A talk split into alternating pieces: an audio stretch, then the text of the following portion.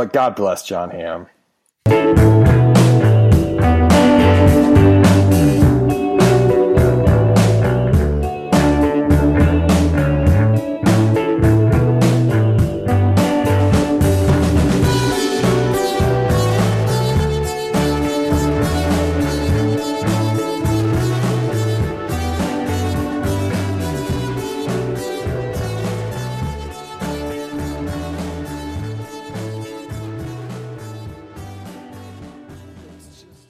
We are now recording, so we don't. I mean, we don't have to start, but it's going.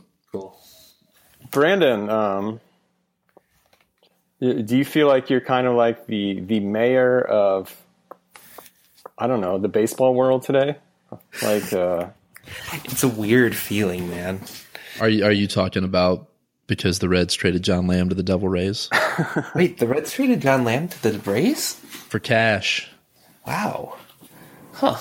I was gonna slip that in at the beginning. I wasn't expecting that. You know, the Cubs also claimed someone from the Yankees. Hmm.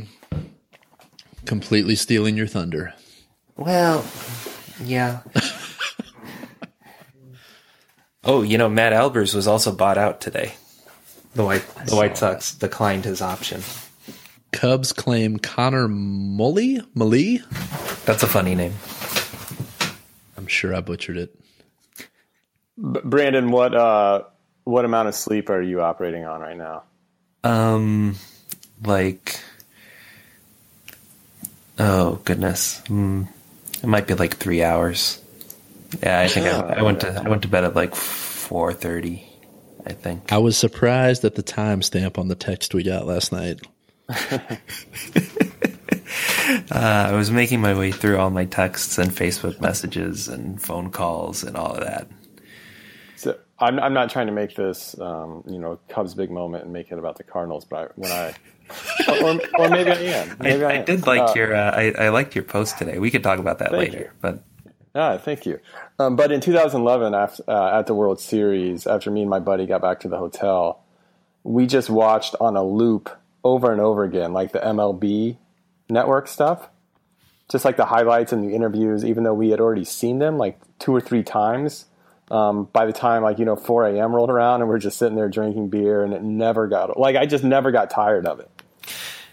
I I watched I watched the last play so many times and listened to the radio call, the TV call. Uh, Joe Buck did fine. Pat Hughes did very well.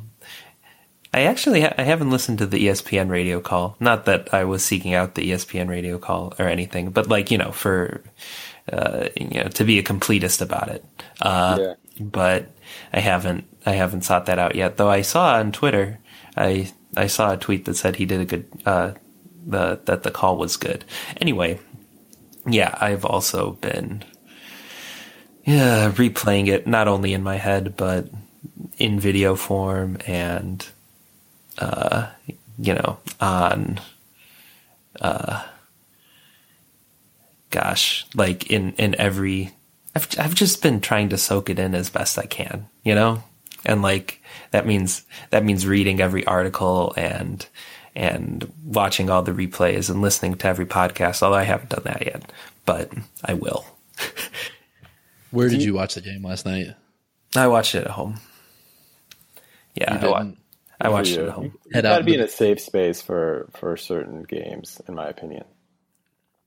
I I concur. I think so. This was a this felt like a a, a watch it at home game, watch it with family game.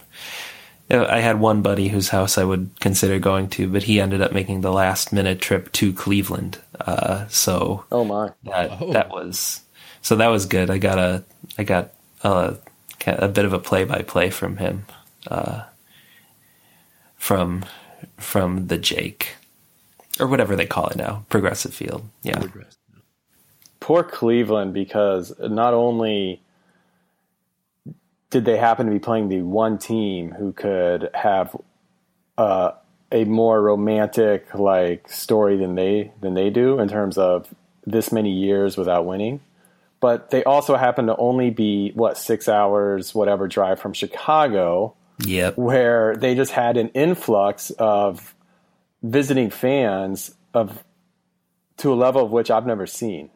Yeah, all of the last minute. I'm pretty sure all the last minute um, ticket sales were all Chicago. I think the only team, the only team with a longer title drought than Cleveland now are the former Chicago Cardinals. I saw, I saw that.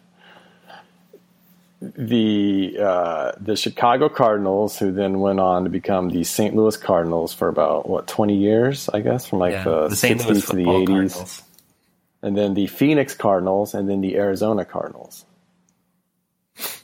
Hmm. In fact, I believe. In fact, no, I, it's not. I don't believe. I know they are the oldest NFL franchise, which no one would really think that Yeah, I think they do predate. They predate the Bears. by a year. I think. yeah, not by much, but yeah. yeah. So, Brandon, can we walk through a few of these moments and get your what you were thinking at the time? Yes, yes, let's do that. Dexter Fowler homers to lead off the game.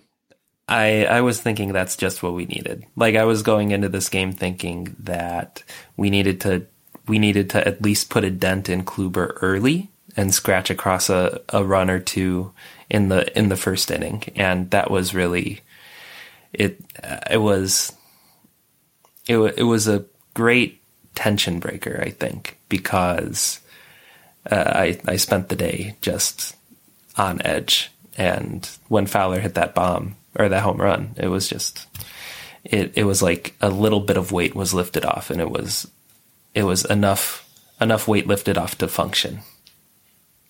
Did the early Javi Baez errors concern you? Oh yeah. I mean, but but at the same time, like if there's anybody who plays like oh shoot. Sorry, my dog is barking at someone and I don't know who. Uh oh.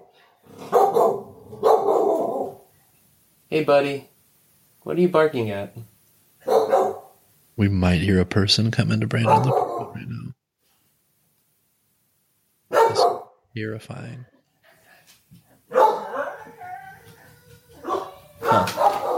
Cubs fan waits his whole life to see the Cubs win the World Series and then is murdered on a live podcast.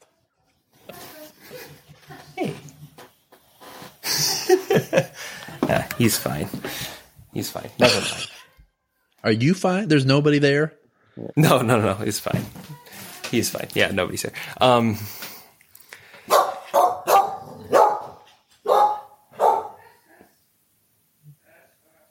Dude, what are you barking at?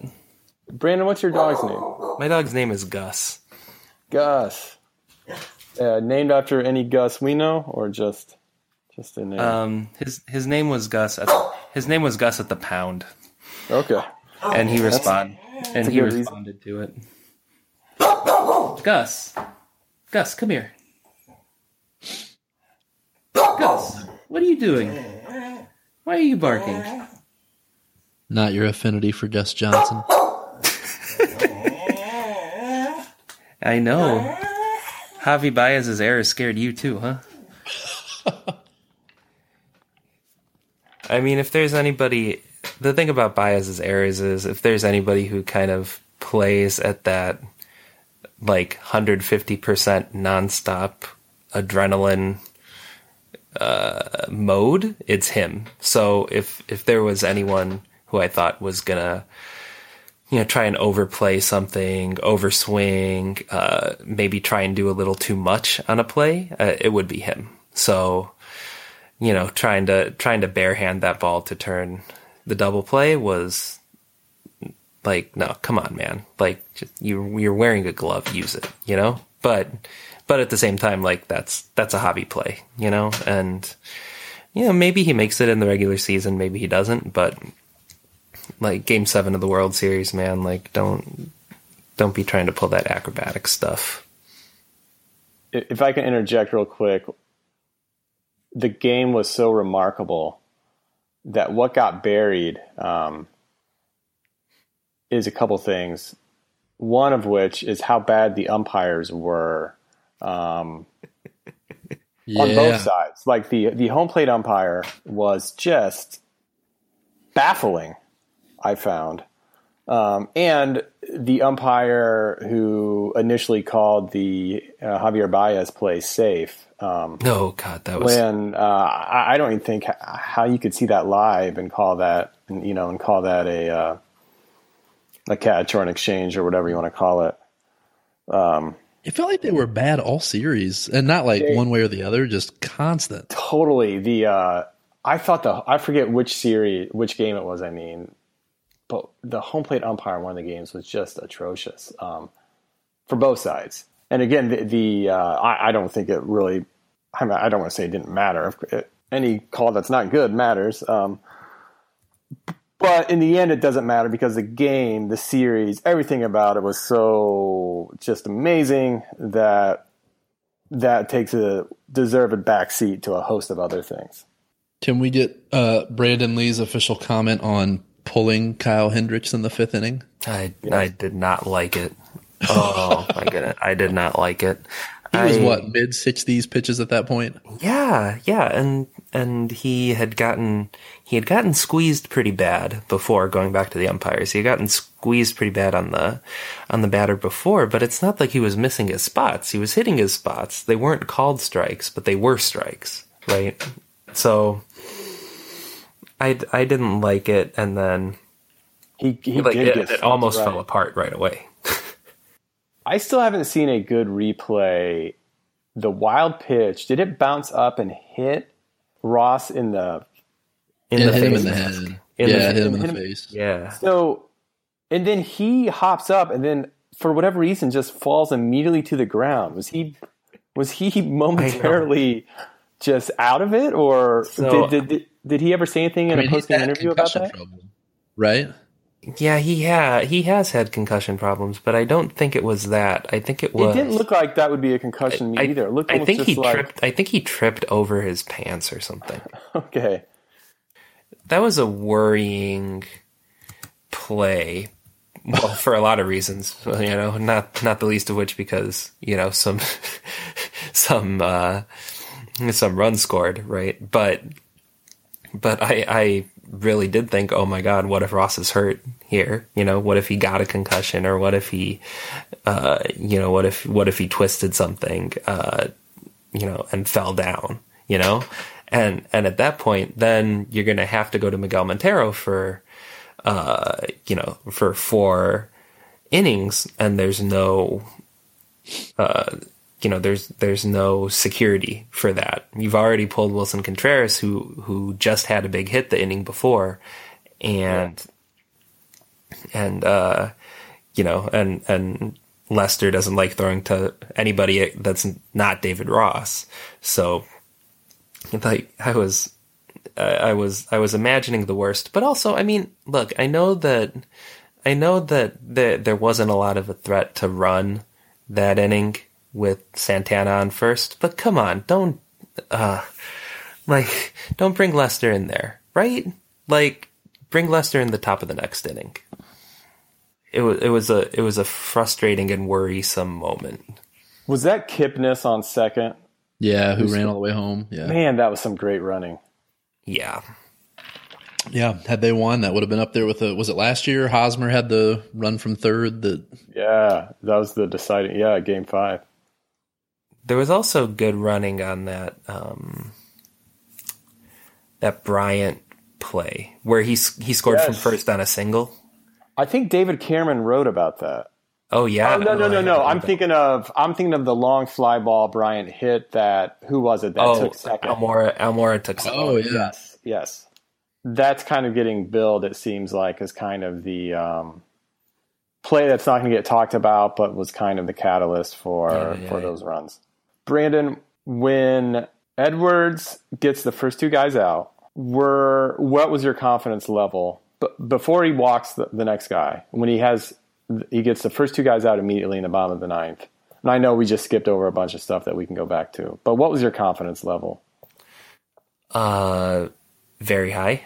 Okay, yeah. it was very high. Um, it was uh, like there was always thought that something could go wrong, you know, but but it was very high after So- those first two outs, and I and I I would have gone with with Carl Edwards, right? Like he's the when I saw him warming up, I felt good about it. I'm like, all right, he can he can protect a two run lead. So let's say your confidence level going in on a scale of one to ten going into the inning was an eight, and then say it climbed to like a nine point five after the two outs, Mm-hmm. or, or you tell or you fill in the blanks what it climbed to. What did it? No, no, no, what sounds- were then the peaks and valleys after? That sounds about right. I mean, I would say it might have been a little lower. It was definitely above a five, right? I was probably seven and a half confident, and then that probably climbed. Yeah, that probably climbed to about nine after. The How far did it dip to after uh, the first batter got on, and then he took second, came home on the single? Okay, So after the run, after the run, it probably went down to like a five. Okay. You know, um, I'd said I'd made a comment. It might have been on Facebook before the series. How I wanted, I wanted a golden pitch in this series, and uh, I had just I had read this article in the latest uh, in the latest Saber Quarterly about all of the golden pitches in baseball history. So the golden pitch is a a pitch in Game Seven of the World Series that could win the World Series for either team. So by nature, it has to be the road team is leading and the home team is batting, so there could be a walk off. Mm-hmm. The the road team is is winning, so that uh, you know they don't have to score another run to win. And uh, you know there hasn't been a golden pitch since the Royals, the Royals Giant series, right? There were a Yeah. couple, and I'm like, part of me was like, no way, no way, do I want one, right? In this series, because that would just be too much for me. But at the same time, uh, there was a point where I was like, okay, I want one because that would mean that the Cubs have the lead on the road in the ninth inning or later, and uh, and then we had one. Right, there were two golden pitches in this game uh, from Mike Montgomery, and and luckily, luckily there was no Cleveland home run on either of those balls because that would have been that that would have been the end. like it would have literally been the end. I mean, it would have been the end of the series, but it ended up being the end in a good way, and that's that was the outcome I wanted. Can you walk us through uh, your emotions, your feelings as Rajai Davis homers in the eighth inning? Oh God. it was it really was like all of the like all of the it was like the weight of all the bad things in Cubs history was coming back. Right? like that was like that I, I guess the difference the difference about that play the difference about the home run was that it's not like it wasn't our own doing you know like it wasn't it wasn't uh, the Cubs making an error. It wasn't uh, it wasn't the Cubs placing blame on something that shouldn't be blamed. Right? Well, can, can I butt in real Cubs, quick? the, Cubs, the have their ace. Can't an argument be made though that it was kind of their doing because what the heck is Chapman doing out there? or what the heck was he doing out there in Game Six, pitching all those innings? I mean, I guess you could say that, right? Yeah. I guess you could. I guess you could say that, right? Like in a in a roundabout way. Like, yeah, Maddon Maddon pitched him too much the day before, and then brought him in here, and he had nothing, and uh, and there was no reason for him to be in. So, of course, why would uh, you know why would you even put yourself in that situation? But I would say that uh, you know, Chapman still, you know, I I would say that he might be uh like equal to whatever the other best option would have been. Even even fatigued Chapman Fair. would is is as good as the next best option, right? You know, he he he definitely did not look good, but I guess I can look back at it and say, you know, we survived, right? But yeah. Yeah, I think the thing the thing about the Davis homer is that that was definitely a bad moment, right? But at the same time, that was the that was the eighth inning, right? So even if even if Cleveland had scored, even if Cleveland had taken the lead, like I would know that we have three more outs, right? We have we would have three more outs to at least come back and tie. I was actually less stressed in the eighth inning than I was in the ninth inning of the tie game. Like bottom of the ninth with Chapman in, I was a wreck because Chapman had nothing. Like a 98 mile an hour fastball from Aroldis Chapman is nothing when they have seen so many pitches coming in at 102, 103. And he's when he started going to the slider, I was I was terrified that one of them would would would hang and and there would be oh you know a walk off home run in game 7 to keep the Cubs winless streak going, right? Like that that was my fear and that was the that was the nerve wracking inning for me. It wasn't it wasn't the eighth inning, it was the ninth inning. I was telling Eric earlier that um, so I, I, don't think it's a huge secret. I don't I that I, I was I was cheering for Cleveland. Um, and I'm watching it with my wife and who is a Cubs, a Cubs fan. fan. Yeah. And when Davis hit that home run, she was just so crushed. I felt so bad because I was I was pacing around the living room regardless. When he hit that, I was just like, "Oh my gosh, this is crazy! I'm jumping around. This is baseball at its best." And then I look over at my wife, um, just in a crumpled heap on the couch, and I felt so bad. Like, you know, this is her team. Why am I? Why am I? Why am I being this person? Like, so I, I sort of like switched allegiances in that moment. Like, no, I'm gonna I'm gonna ride this out with you because you deserve this. Your heart, your heart grew three sizes that day. Yes, it did. It did. I was in the same boat as Alex.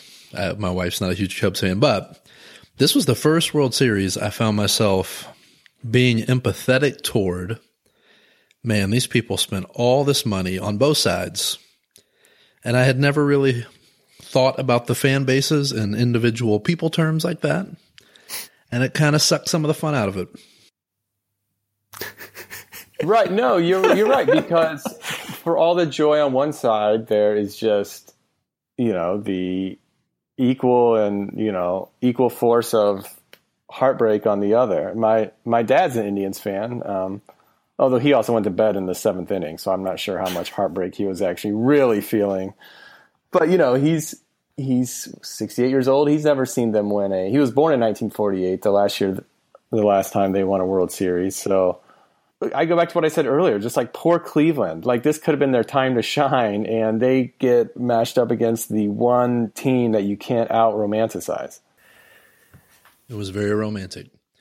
Brandon, were you? Uh, can you? Let's do a quick Brandon Lee power rankings of famous Cubs fans this postseason.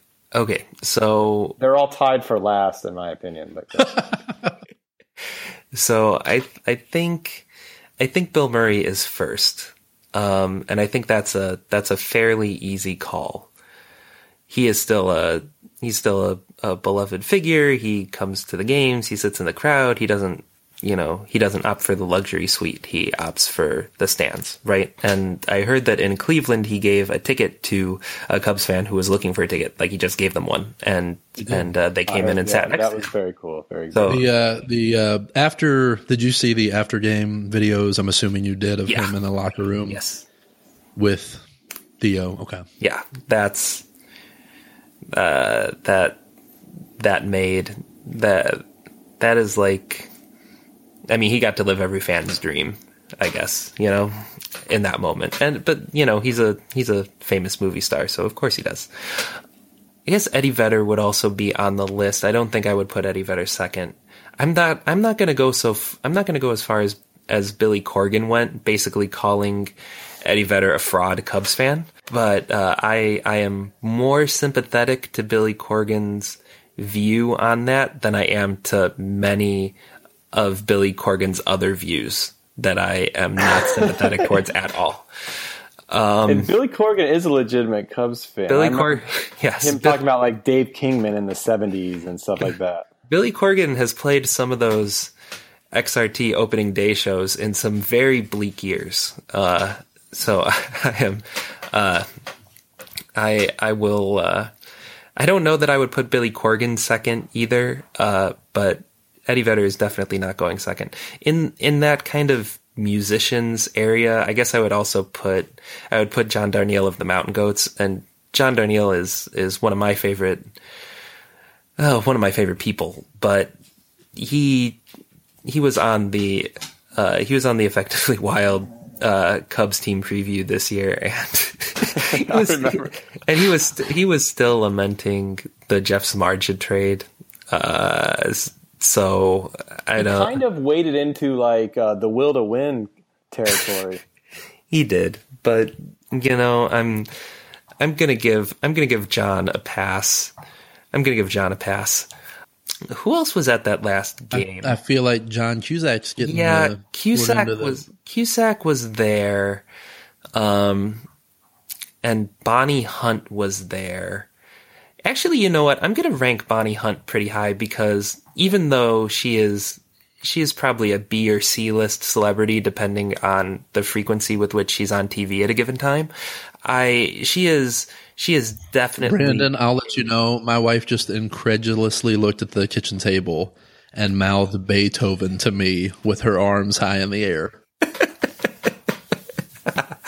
What the heck is Beethoven? The Oh, that- movie, the movie with the dogs. what was what was the sequel called? Like Beethoven's next Beethoven's batch. second. Beethoven second. Second. Okay, not not next batch. That was Gremlins, I think. Okay. I uh, Bonnie Hunt. Bonnie Hunt is is definitely a.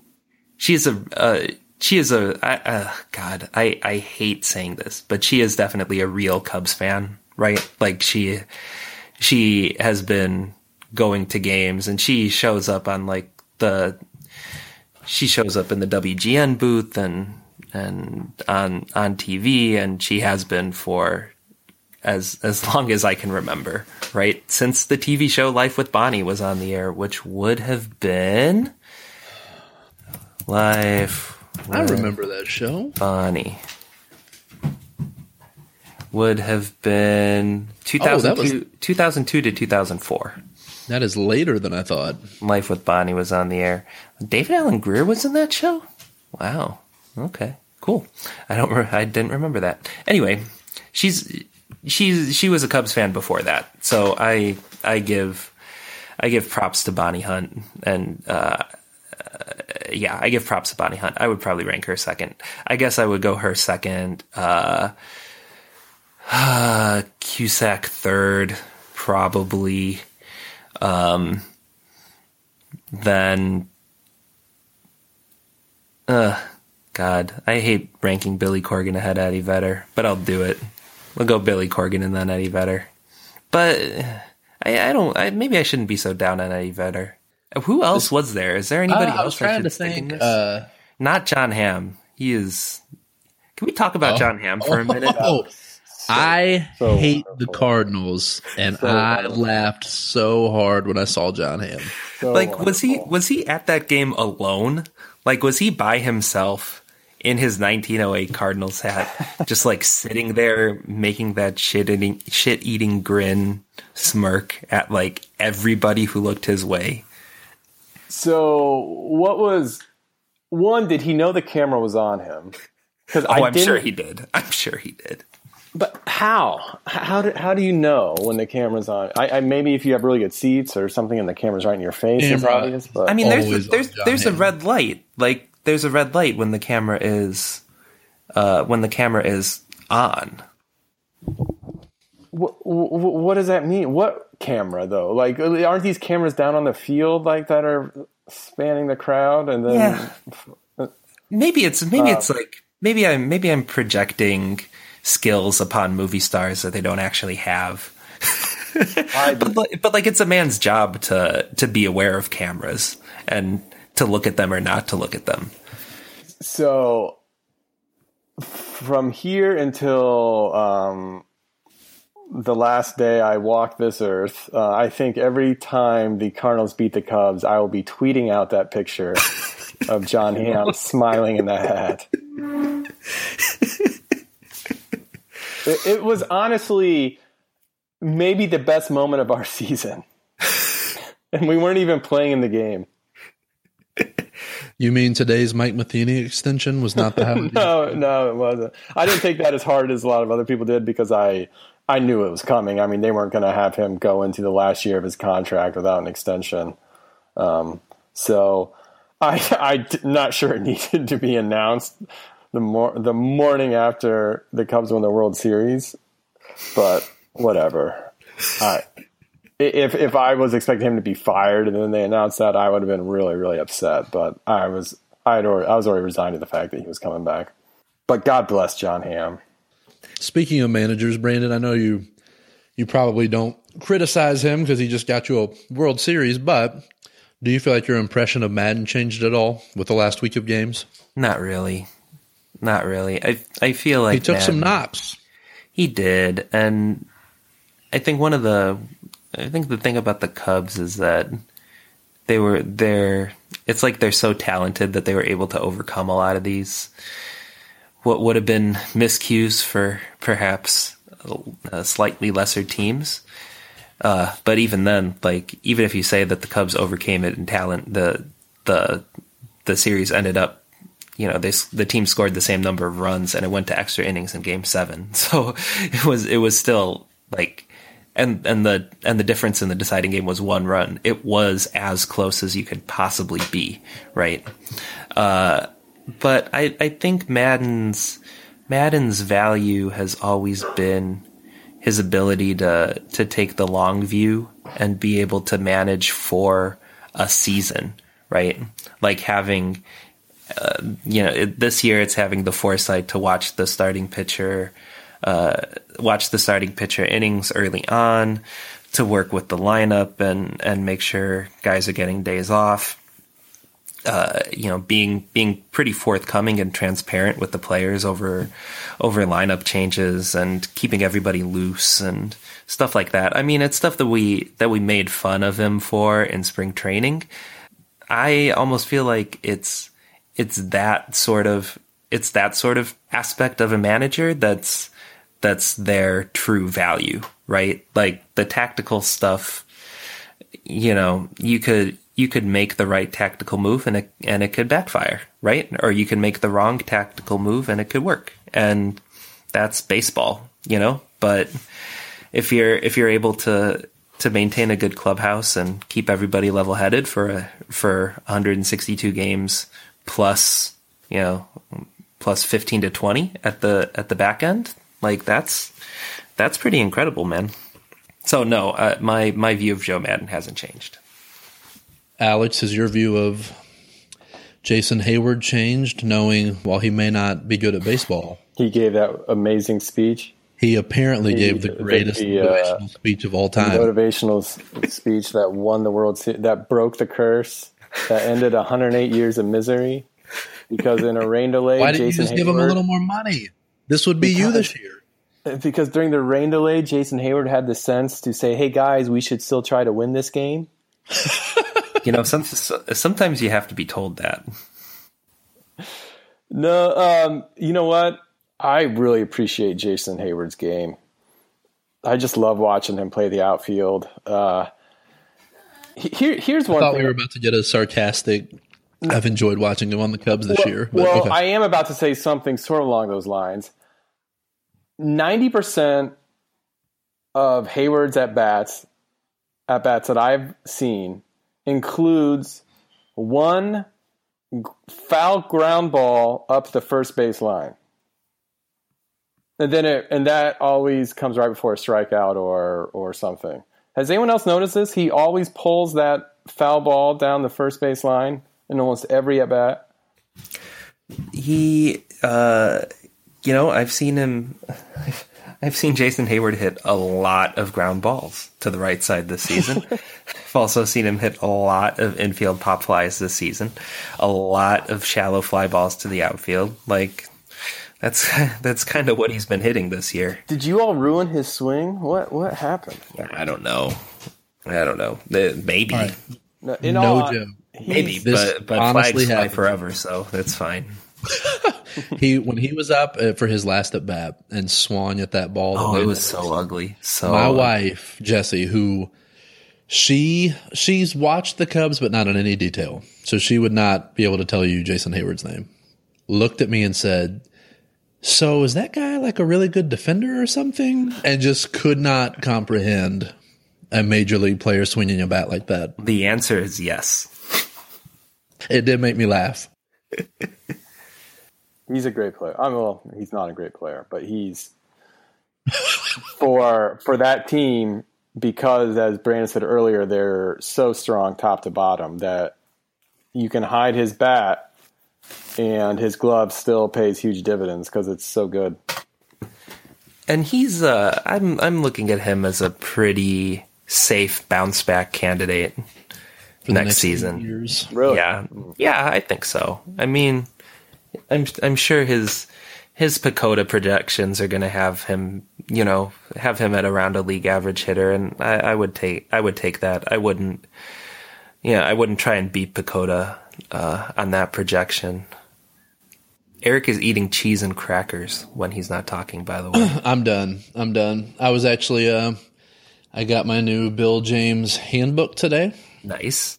And so I was Oh, they actually have 2017 hitter projections. Do you want Jason Heyward's projection? Oh yeah. Oh yeah, bring it. What's Jason Heyward's hitter projection? Uh, according to Bill James, Wait, wait, wait. Hold on. Wait, 2017, hold on. hold on. Hold on. Wait, wait, wait. What what stats are you going to give us? Batting average, OBP, and slugging. Okay, okay, okay. Um, You want to guess? yeah, yeah, yeah. I'll guess. And Alex, Alex, uh, give give your numbers too. Um, my guess is they're going to have him at two sixty five, three thirty five, four ten. Alex. two fifty five, three twenty, three ninety five. You're both close. They have him projected at 264, Okay. 347, mm, Okay, 401 that's not bad. with 13 home runs. Jason Heyward. I mean, I would take it.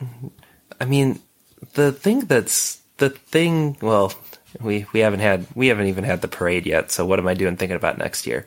But I'm thinking Heyward is probably going to get more time in center next year than in a corner. And his glove goes from being elite in right field to being probably pretty good in center, uh, but not uh, not he's not Kevin Kiermaier in center field or anything. So, you know, he probably will have to hit a little more to to recoup that value. Was Fowler just on a one year deal? Fow- yeah, Fowler's on a Fowler has a mutual option for next year yeah. that will oh. that will certainly be declined. But they'll give him they'll give him the qualifying offer and I'm sure this offseason he'll get a good 3-year deal from someone. You do not think that'll be Chicago? I think there's a universe in which he either accepts the qualifying offer or is willing to sign like a two year deal or something. I think there's a universe in which that's a possibility. But if that were to happen, then I think Soler will be traded. Hmm. If it was just three years, if Fowler's only going to get a three year contract, then I would be thrilled if the Cardinals signed him.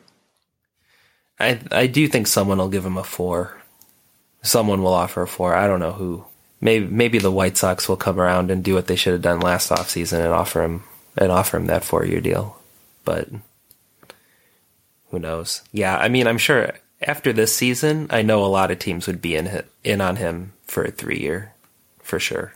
Uh, speaking of Cubs, I was pretty excited the Reds signed Arismendy Alcantara.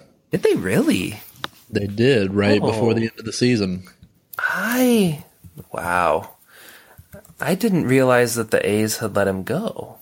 I think they put him on waivers and Cincinnati claimed him. Oh. Hey man, I really like Arismendy Alcantara, and I think, uh, you know, I mean, of course, he's a type of player that he's a type of player that the Reds should be, you know, accumulating, um, given where they are in the contention cycle. But yeah, I I think he's a major leaguer, man. Well, we need those. Now, if they were, he's a, he's a very interesting waiver wire pickup. But I think if he was, if if he were acquired at a trade, he totally would have been cast as one of the like the the typical Reds pickups from the last couple seasons. Guys with the guys that don't have a very high peak, but have a have a decent enough floor that they're not going to be total embarrassments. Can I tell you how frustrating of a strategy that is to watch play out? Let's be as safe as possible with three juggernauts ahead of us. I can only imagine. Uh, Yeah, yeah, but you know, there's, uh, there's our Reds talk for tonight. but I like Alcantara. I hope he does well. I wanted him to do well in Oakland too. So if we were to revise the standings in the NL Central of teams who have who have the longest drought without winning the World Series, obviously Cubs are first. Well, Cubs are last if we're talking the longest drought, but Cubs have won the most recent, then Cardinals, then Reds, mm-hmm. Pirates, Pirates in '79. Is that right?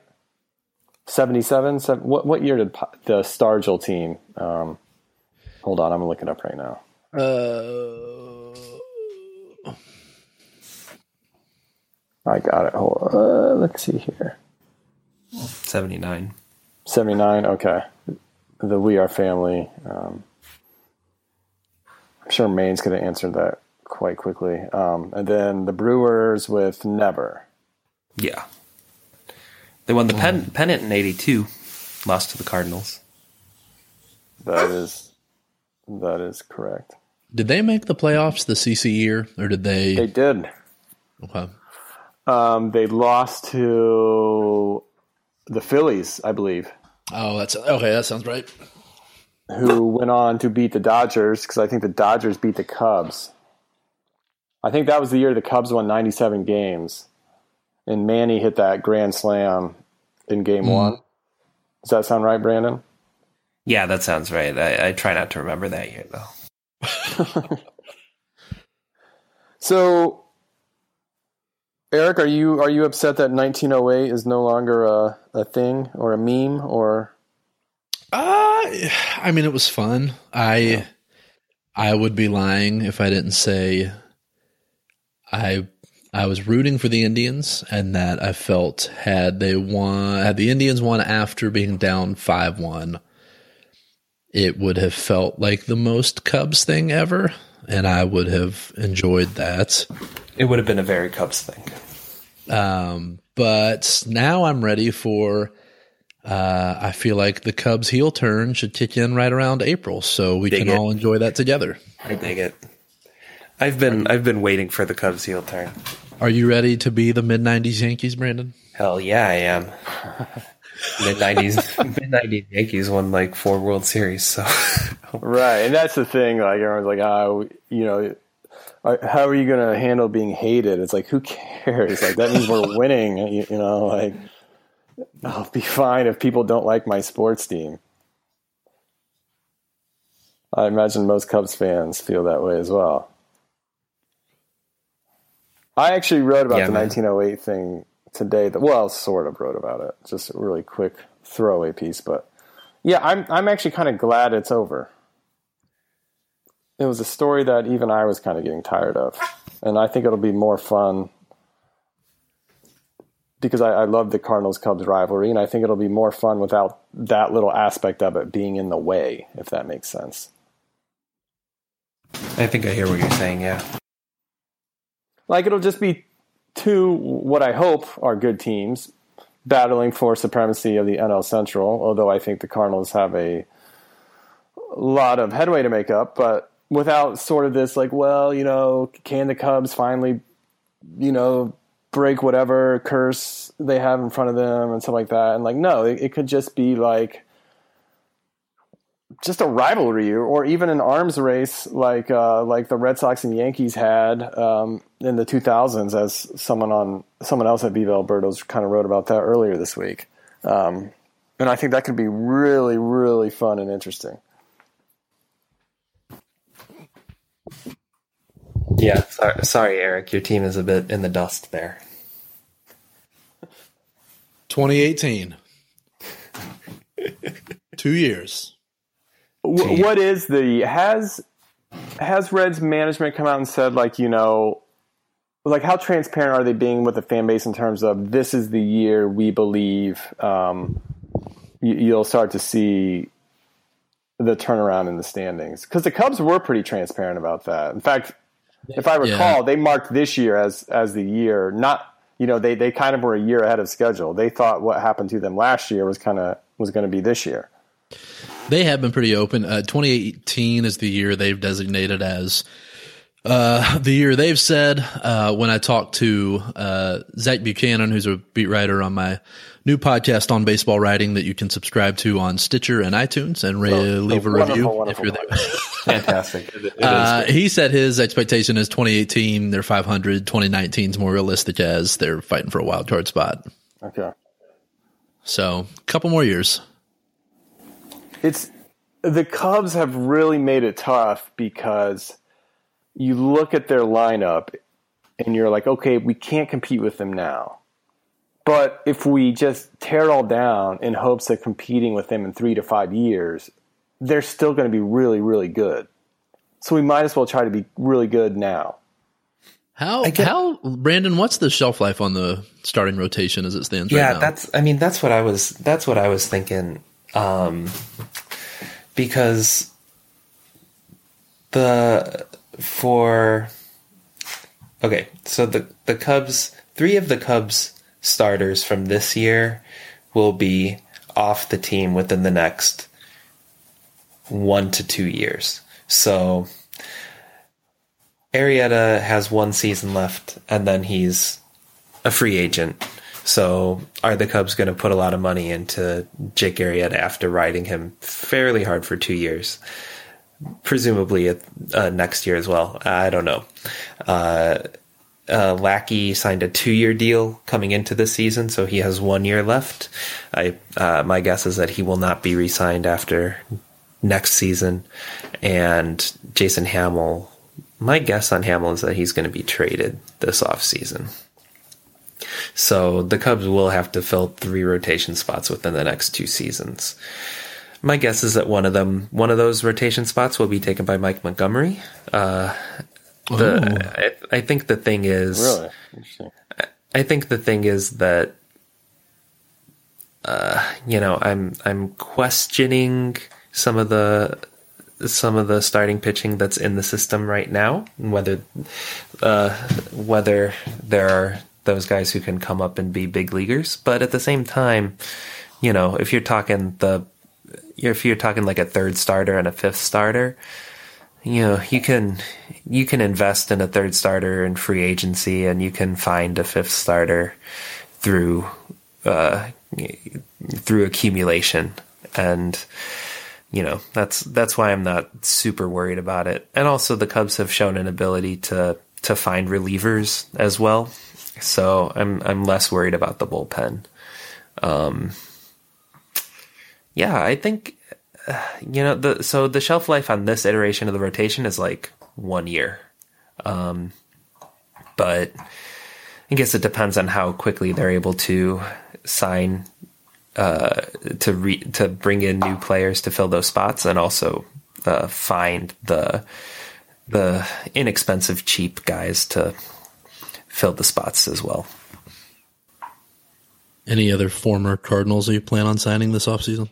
Uh, not this offseason, but Lance Lynn will be pitching for them in the future. I'm, I'm serious. I, I, I feel am kind of happen. serious about that. Which which makes me sad because I like Lance Lynn, but he seems like a. And I didn't invent this idea. I heard people talking about it on Twitter last night, and I was like, "Huh, that does sort of make sense." But who knows? Were you Brandon? How much did you enjoy the Cleveland blew a uh, 3 1 lead thing flipped. I thought. Okay, so I I think that's I think that's kind of misplaced because Cleveland was kind of because I mean the dif- the difference is that Cleveland Cleveland was a very clear underdog coming into the series and uh you know even if even knowing what we know now like Cleveland was still the underdog right for for Cleveland to play the Cubs as close as they did is like that is there there might not be moral victories in the World Series, but that is pretty close to one, right? Like the the Warriors are the Warriors are are like the team of their generation, you know? And for them to blow a 3-1 lead, that is like that's that's meme worthy. Cleveland uh, no, not so much. Brandon nailed it. Golden State was 73 and 9. That is that is literally everybody. literally the best record Yeah, ever. right. And they were killing everybody, and then they blew a 3 1 lead in a sport where it's never happened. It's happened in baseball, and it's. It can, it can very easily happen in baseball because, as the three of us know, you watch enough baseball, and any team can beat any team three times in a row. So it's not that it's not crazy for it to happen in baseball, whereas it's never happened in the NBA Finals in basketball. Um, so the Warriors, to me, are still the poster child of blowing a three-one lead. To Oh, bring back speaking of- another popular meme we've talked about, I did see a tweet that said uh, the Cubs have won a World Series in every year that Harambe has died. Actually, one of my favorite. Uh, here, I'll send. I'll send you guys this photo. I came across this photo today on the internet, and it. It's really. It's. I feel like it's 2016 in a nutshell here. Um. Uh, as soon as my Twitter loads, I will send you a link to this tweet. Um.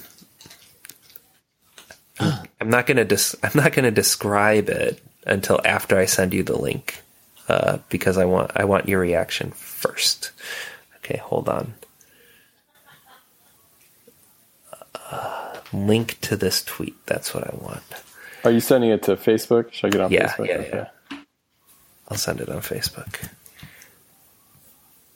Oh, well, no, I can send it through Zencastr, I guess. Right? Oh, the anticipation is killing me. Don't worry. Don't worry. I think it'll live up to it. Well, I hope it lives up to it now. Okay. Okay, incoming. Oh, here we go. All right, hold on.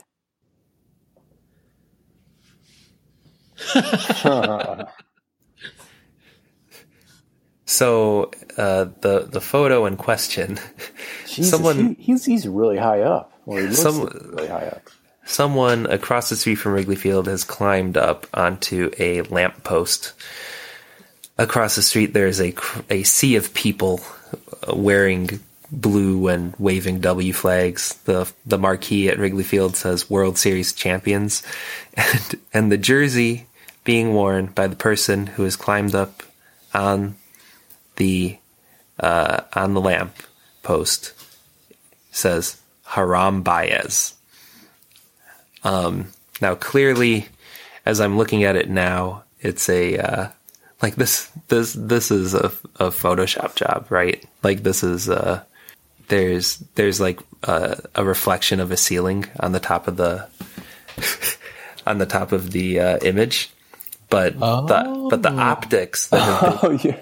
but the optics that have been created here it's 2000 2016 in a nutshell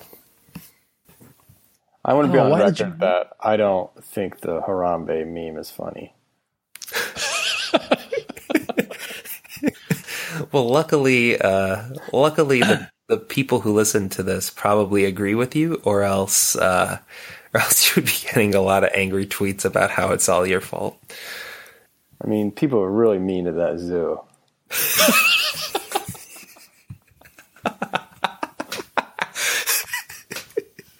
That's all I'm gonna say. That's all I'm gonna say. I, I feel like this uh, is exactly where it's exactly where what I was going to say. This is exactly where an NL Central podcast should end this season. um, I, I also feel like a lot of the crying Jordan Cleveland baseball memes are also misplaced. Um, for for somewhat the same reasons as the uh, as the three one lead one, except except the the guy who was totally decked out in like face paint and uh, native headdress, like uh, the the sad looking person.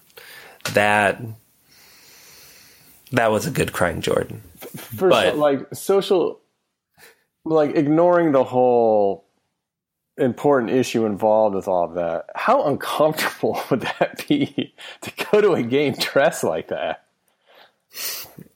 Well, I think I think the well, like there's there's a there's a physical like uncomfortable that, that they're the- willing to sit through. Right. but so all- I'm talking about the physical part first. And then there's the the uncomfortable shame part, but the well, obvi- obviously, that the, on your- obviously the person has no shame, like in a bad way. Well, anytime I see someone with their face, like uh, there were two Cleveland fans last night and throughout the series with their face painted like baseballs. You may have Uh-huh. seen these people, and gosh, that just seems so unnecessary. Eric, Oh, okay. So I'm I'm going to use this time when Eric when Eric's uh, Eric is trying to fix his mic. Um, I want to I want to dig up another element of Alex's past uh, because I I discovered I discovered recently uh, from Alex himself that he used to write for a uh, for a Chicago music blog called Nothing Quite Like the Blinding Light, which is a an an which is an Okkervil River song. And uh, I used to read this blog back when I would go to a lot of shows, and uh, I was please no one Google it because it's terrible. there, uh, there's an entry from November fifth, two thousand seven, uh, which is a uh, which is a review of the Hold Steady show at the Metro, um, where uh, uh, it was Halloween, and uh, the the first graph of this review includes this in, includes the following lines. If I see another Dick in the Box costume, I'm going to take a flamethrower to this place. Other oh, costumes were just bad. One guy was dressed up like Mark Prior, but a perfectly healthy Mark Prior, which makes no sense to me. He was standing upright and everything.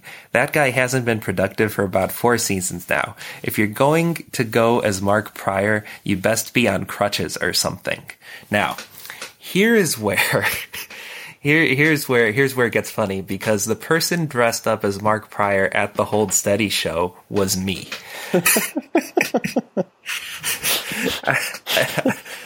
uh, so oh, I, I would like the record to reflect in this in this public in this public forum that uh, the the costume was indeed adorned with band-aids um, that Alex could not see I miss them.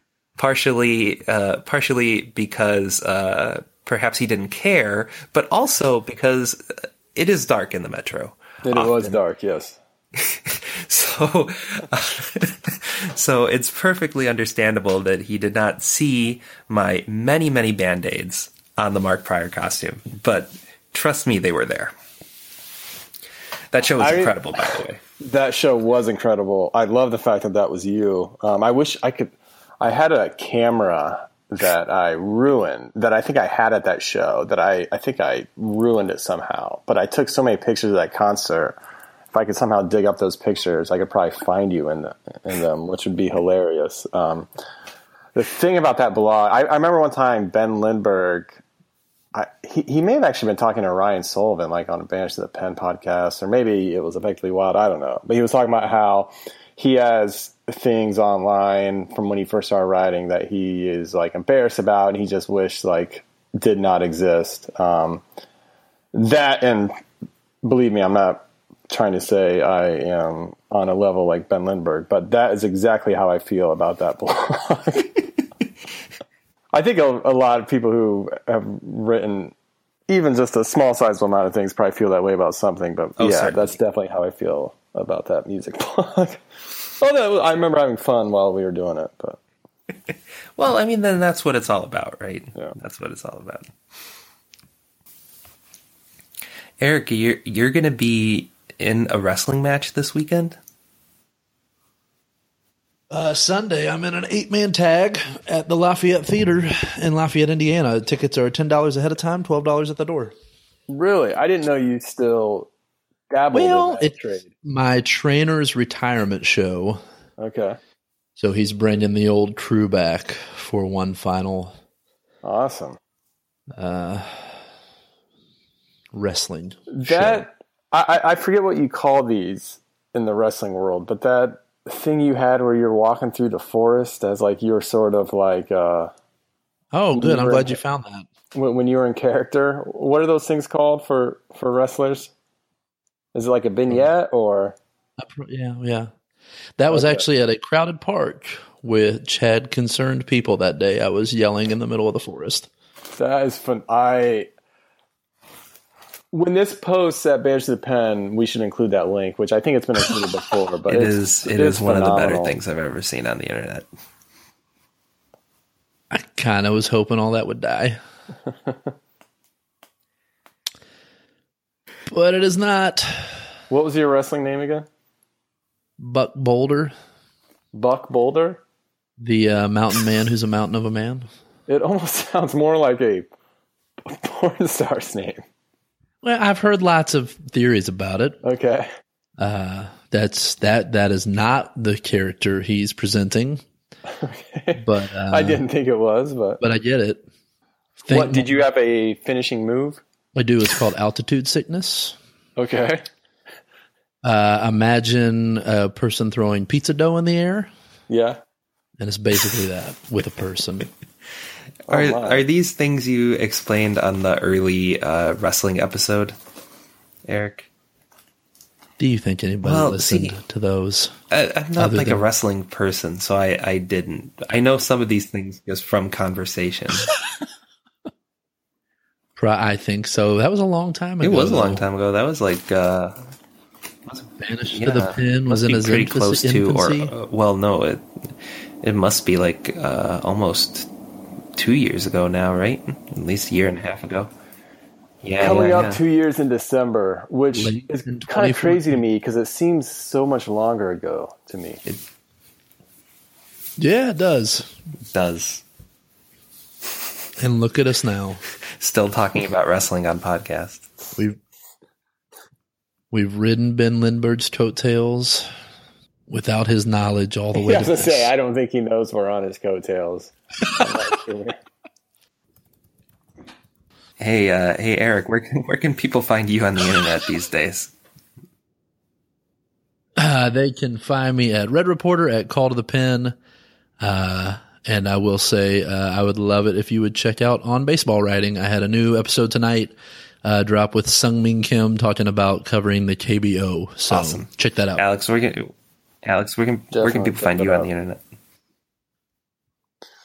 You can find me at uh, Viva El Birdos. Uh, you can follow me on Twitter at AlexCards79. Uh, and I will also plug Eric's uh, on Writing Baseball. It is fantastic. fantastic. Um, you can find me on the internet at Blee Internets on Twitter, in the Effectively Wild Facebook group, and on Banished to the Pen, uh, also on an NL Central show, which is this. And and that's that's all right now. And I I think uh, don't read don't read Ron Artest's next tweet. Don't read the one he just sent. It's it's. well, you know what we're all doing now. Um, okay, that's that's all. That's all for now. We'll catch you next time on an NL Central show.